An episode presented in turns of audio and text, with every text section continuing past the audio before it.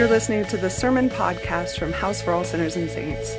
We are an evangelical Lutheran Church in America congregation in Denver, Colorado, and you can find out more about us at w w w dot house for all dot org.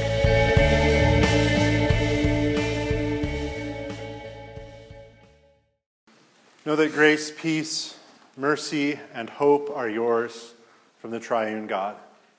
Amen. So I have a bit of a confession to make to you all tonight.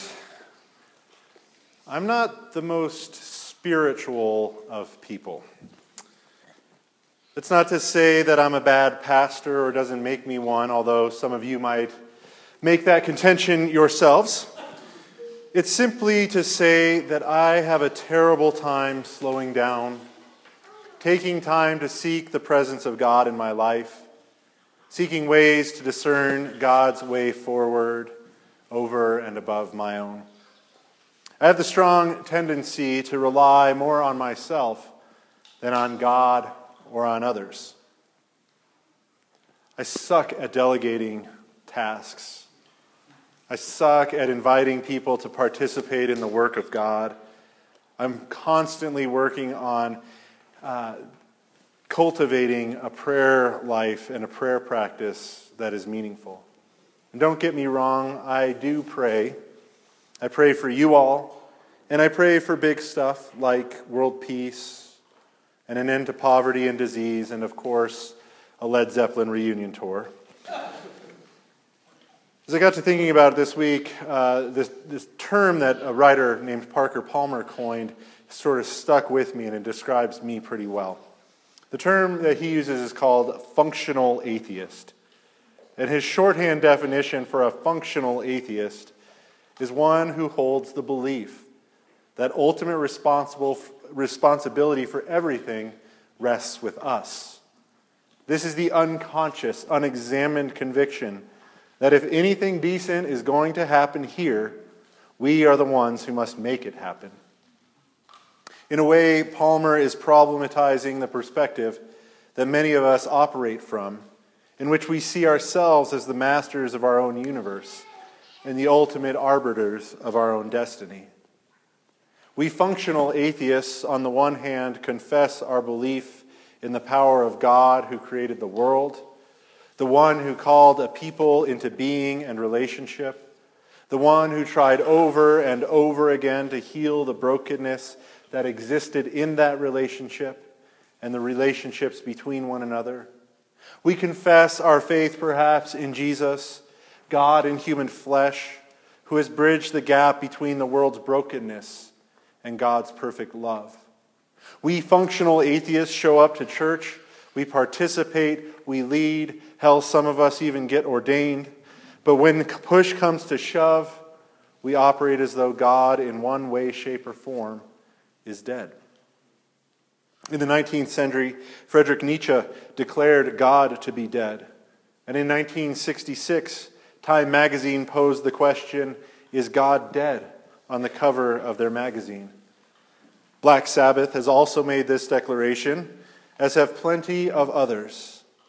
But most of the time, this declaration about God's death has something to do with the way in which God functions or doesn't in the midst of our society and world. It is a commentary on the trade-offs we've made as humanity and as a culture, sometimes choosing things like materialism and individualism over sharing and community. Or it speaks to the decline of the church or any number of ways in which God seems to be absent from our world. But God's death can also take on a very real, can take on very real modes of expression in our own lives. For me, it's taken on the form of being a lone wolf who knows better, who can do the work better, who has a better vision and clarity about ways to move forward than anyone else. For me, the expression of God's death in my life can look like isolation, anger, and resentment towards God's people. None of you, but other parts of God's people. It has led to me being burnt out, pissed off, and generally suspicious of viewpoints that counter my own at various times along my path. In a roundabout way, the so-called wicked tenants in Jesus' parable today operate with this sort of perspective about the landowner.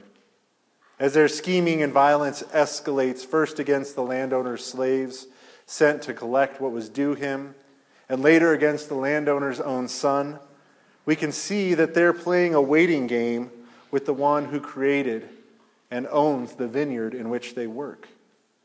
They're waiting for the landowner to die so that they might inherit something that was really never theirs to begin with. They're playing for possession of fruitful land through violence and disregard for the investment that was made before they ever were entrusted with the work to which they were called. Now, Jesus' point in telling this story is a little tricky to discern. On the one hand, he provokes the religious leaders of the time to convict themselves and pronounce a punishment for centuries of corrupted religious practice in the temple. In another way, Jesus is foreshadowing his own death and the creation of a new religious order built upon the stone that the builders had rejected.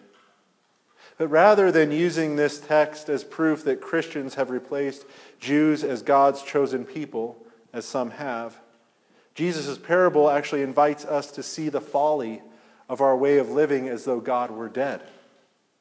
Jesus' parable invites reflection upon the ways in which our life choices have done violence to others, the ways in which we take for granted the very life we have been given, including the creation from which we extract resources, wealth, and nutrition. But most importantly, it sets us up to believe that death has the ultimate word, a perspective that gets a big chuckle from God and a huge reversal at the empty tomb. Jesus sets us up to believe that the son's death in the story is the last word, and that and all that remains is the waiting game with the landowner. With that setup, we, like others who lived through the wonder of an empty tomb on the third day, find ourselves surprised and amazed by the love and power of God. In order to arrive at that place where the limits of life and death are challenged, we must journey to the place of death with that sacrificial son, with the one who was foolishly sent to the caretakers of creation.